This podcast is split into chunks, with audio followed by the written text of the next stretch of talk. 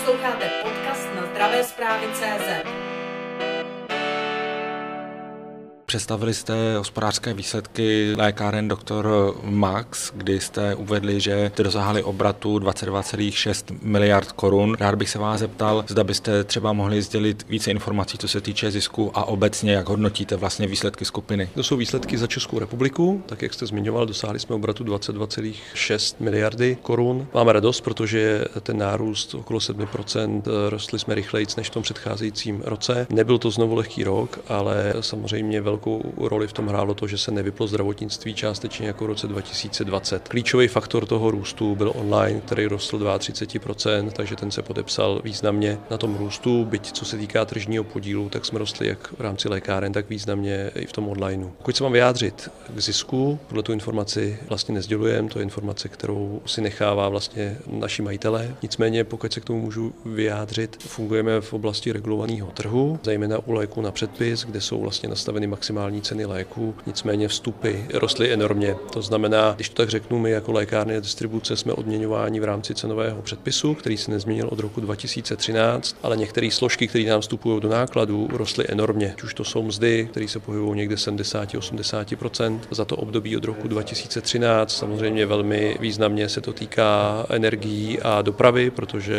samozřejmě k distribuci patří doprava do lékáren, která je každodenní, ale jsou to i věci, které jste zmiňoval vy, protože se jedná o obchodní činnost, tak jsou důležitý i sazby e, úvěrů, protože samozřejmě k naší činnosti jsou potřeba provozní úvěry, takže inflace do toho vstupuje mnoha faktory, například třeba do docela důležité složky našich nákladů a to jsou nájmy, protože prakticky všech 470 lékáren máme v pronajatých prostorách, jenom jednotky jsou v prostorách vlastních. Pokud bych se ptal ryze prakticky, zmiňoval jste společnou přerážku, co je potřeba změnit a jak toho docílit, aby ten váš biznis se stal znovu jaksi více lukrativní, než je nyní? Vlastně, pokud to zúžím na tu část regulovanou těch léků předpis, tak ta je specifická v tom, že vy tam vlastně nemáte prostor. Když se podíváte na potraviny, tak základní potraviny zdražily a tím si vlastně, ať už ty obchodníci nebo výrobci kompenzují zvýšený náklady. To v našem případě není možný, protože cena léku je regulována a zůstává stejná stejná a myslím si, že to je dobře pro, pro pacienty. Samozřejmě je to dobře i pro zdravotní pojišťovny, že se daří vlastně regulovat cenu léků na jednu z nejnižších v rámci České republiky. Nicméně ta složka, která je ta odměna distributorů a lékáren, ta vlastně by měla být nějakým způsobem upravena, aby reflektovala ty zvýšené náklady, které, eh,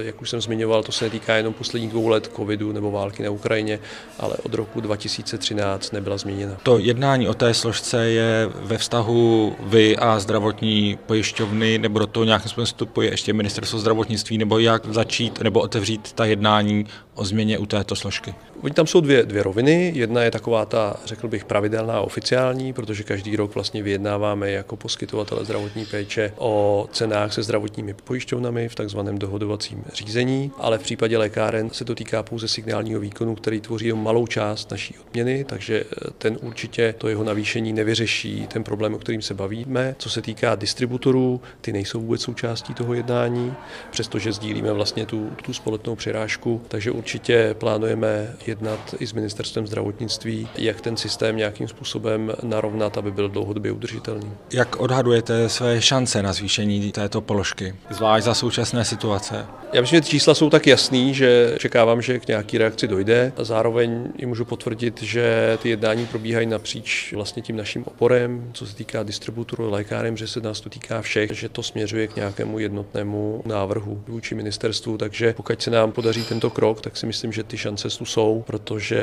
bude důležitý i pro pojišťovny ministerstvo, aby udrželi ten systém, eh, systém v běhu. Pokud bychom zůstali ještě u té aktuální situace a zeptal bych se na aktuální uprchlickou vlnu, v níž se pouze tedy můžeme dohadovat, kolik je lékařů, kolik je farmaceutů, ale stále se naráží na jaksi zkostnatělý systém zaměstnávání odborníků z mimo unijních zemí. Tedy ptal bych se na váš názor, jak to je v tuto chvíli snadné či nesnadné zaměstnat v lékárně někoho toho z Ukrajiny? Teď je to složitý, protože, jak už jste zmiňoval, ten systém sám o sobě byl náročný, ale on se zhoršil před třemi lety, kdy tu byla taková vlna útoků na to zaměstnávání zdravotnických pracovníků z Ukrajiny a vlastně objevily se tam i některé administrativní komplikace, takže prakticky to bylo, bylo nemožné. Takže já doufám, že minimálně se to vrátí na tu úroveň před těmi třemi lety. Nicméně asi by bylo škoda, kdyby ministerstvo nevyužilo tu možnost, že pravděpodobně neznám čísla, tou uprchlickou vlnou k nám přišli zdravotničtí profesionálové. Mohla by to být docela dobrá pomoc pro české zdravotnictví, protože my zaměstnáváme okolo dvacítky eh, vlastně ukrajinských profesionálů v lékárně. Jsou to lidé, kteří jsou tu dlouho a, a to, co vlastně pozorujeme, že jednak co se týká odborné stránky, tak není důvod rozhodně k obavám, takže občas se tyhle ty zprávy objevují, ale jsou to takový ty fake argumenty v rámci, v rámci té propagandy proti. A zároveň oni mají jednu velkou výhodu, oni se hrozně rychle naučí česky. Většina z nich se naučí do, do roka česky tak, že můžou naprosto samostatně pracovat. Je to dáno tou příbuzností těch jazyků a samozřejmě jejich velkou vůli, vůli pracovat. Takže s tím máme dobré zkušenosti a pokud by ta možnost se nějak zjednodušila, zlepšila, takže samozřejmě ji rádi využijeme, protože nesmíme zapomínat na to, že Česká republika má relativně málo absolventů ve dvou fakultách v Hradci a v Brně v porovnání s okolními zeměmi. Slovensko poloviční, vlastně co se počtu obyvatel týče, má také dvě fakulty, Maďarsko má tři fakulty, Rumunsko, kde máme lékárny těch fakult, mám pocit, že čtyři, ne, ne, ne více. Takže se potýkáme s tím, že je nedostatek zdravotnických pracovníků a tím pádem je složitější z nich vybírat eh, ty, ty nejlepší. Takže si myslím, že by to mohlo pomoct. Přesto abych tomu správně rozuměl, říkáte, že byste byl rád, pokud by se ta situace vrátila do stavu před třemi roky, ale co je konkrétně prakticky pro to třeba udělat, změnit, aby se tak stalo? Myslím, že to první je ta vůle. Jo? To znamená, aby jsme se na to dívali ne skrz eh, nějaký pseudoargumenty, ale reálně tu situaci chtěli využít. Podle náznaku z ministerstva jsem zaznamenal, že ta, že ta vůle tu je. A pak jsou potřeba administrativní kroky. To znamená, aby byly termíny na ty zkoušky, aby se případně zvážilo, jestli tu zkoušku nedělat na začátku v angličtině, s tím, že paralelně by ten zdravotník ještě pracoval pod dohledem vlastně odborníka tady v Čechách, než by, než by plně se naučil vlastně český jazyk. To neumím komentovat, protože nevím, kolik těch zdravotníků, kteří sem přicházejí, jsou silní v té angličtině, ale dá se, že minimálně u lékařů to bude asi příležitost. No a potom zjednodušit ten proces pro zřizování těch odborných pracovišť, kde se takový zaměstnanci budoucí mohou školit. Takže my touhletou cestou jdeme. Budu rád, pokud pokud vlastně ty administrativní kroky budou probíhat adekvátně rychle ze strany úřadu. Zůstanu ještě u Ukrajiny. Vy jste se podíleli na dodávce léku, kterou zajišťovalo ministerstvo zdravotnictví. Rád bych se vás zeptal na váš osobní názor nebo na zjištění, které jste z této spolupráce získal. To znamená, jaké léky a jaké zdravotní pomůcky jsou na té Ukrajině potřeba a zda vás při této spolupráci něco jak si zarazilo, překvapilo. Musím říct, že mě překvapila rychlost. Ministerstvo opravdu zareagovalo rychle. On ten proces není jednoduchý jo, protože vytvoření těch smluv, které se nepoužívaly, vlastně je to první případ, kdy ministerstvo vzalo na sebe tu roli, kterou ze zákona má distributora léčiv, což vlastně byl jediný legální způsob, jak ty léky bez, bez receptů dostat eh, do zahraničí. Takže já mám jen velmi dobrý pocit a musím pochválit, že lidi na ministerstvu, kteří to měli na starosti, tak eh, se toho ujali velmi dobře a ten proces byl, byl hlavně rychlý, což překvapí. Z čeho mám ještě radost, protože my jsme samozřejmě zaznamenali lékárnách poptávku, lidi se snažili nakoupit léky na před předpis, tím, že jsme jim to neumožnili, ne vždycky byli úplně spokojeni, ale tenhle ten systém, do kterého jsme se zapojili, má jednu velkou výhodu.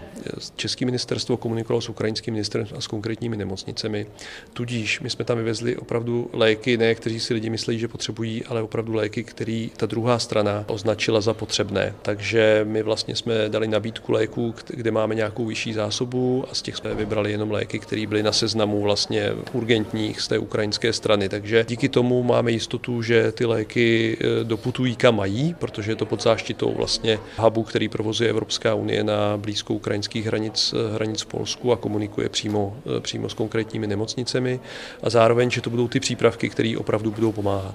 Tady jste mi trošku nahrál k další otázce. Vlastně tu pomoc Ukrajině má na starosti na ministerstvu pan náměstek Jakub Dvořáček, který má na starosti i přípravu českého předsednictví, co se týká rezortu zdravotnictví. V rámci toho předsednictví se bude řešit i léková politika republika. Je něco, co se týká agendy českého předsednictví u léků, u lékáren, co byste vy rádi jak si prosazovali? My jsme na začátku vlastně poření schody nad těmi tématy, takže úplně se do nich eh, asi, eh, asi nebudu, eh, nebudu pouštět, protože ty jednání jsou teprve, teprve před námi. Nicméně jsou to věci, které nás asi dlouhodobě trápí. Myslím, že to je jedno téma a to je, aby nebyla tak velká závislost vlastně Evropské unie na výrobcích, který jsou mimo, mimo Evropskou unii, což jsme částečně zaznamenali na začátku covidu, takže to myslím téma, který už dneska na úrovni Evropské unie je a je možná příležitost pro Českou republiku zvednout, ale nechci mluvit, nechci mluvit za ministerstvo. A určitě budou další témata, které vlastně v rámci asociací, ať už Aplex nebo, nebo Avel nebo i ty eh, Evropské federace projednáváme. Ale v tuhle chvíli ještě brzo je konkretizovat. Dovolte mi vrátit se ještě k vašim hospodářským výsledkům. Řekl jste, že ten loňský rok byl o návratu pacientů a klientů do kamenných lékáren. Přesto jste zaznamenali více než 30% nárůst u online výdeje léků. Rád bych se vás zeptal, čím si to jednak vysvětlujete a zda byste tato čísla jak si dal do kontextu celého trhu, online trhu. Já to jemu přesně, ten lékárenský trh online funguje malinko jinak než některé jiné obory, protože v době toho uvolnění v loňských měsících, červené, srpen, září, vlastně ten online docela silně stagnoval, protože lidi vlastně významně víc chodili do těch obchodních center nebo do lékáren a pro toho pacienta vlastně ta situace je jiná. Když nakupujete elektroniku, tak vlastně tu prodejnu nemáte vždycky blízko, takže je tam nějaký důvod na ten, na ten online jít. Když to lékárnu máte vždycky po ruce. Dokonce, když potřebujete intenzivně vlastně řešit nějakou akutní akutní situaci, tak kolikrát než ten online je i rychlejší jít do té lékárny, protože ta lékárenská síť je tu dostupná, to znamená 2,5 tisíce lékáren nám dává jednu z nejlepších dostupností lékárenské péče v rámci, v rámci celé Evropské unie. Takže tady ta koexistence onlineu a lékáren funguje velmi dobře. A já jsem vlastně na tom poukazoval, že pro vlastně strategii dlouhodobou, úspěšnou je nezbytný si věnovat jak lékárnám, tak onlineu, protože ten klient nechce být jenom onlineový, nebo nechce být jenom zákazník té kamenné lékárny, ale chce využívat obě ty oblasti, nebo většina těch klientů. Sledujte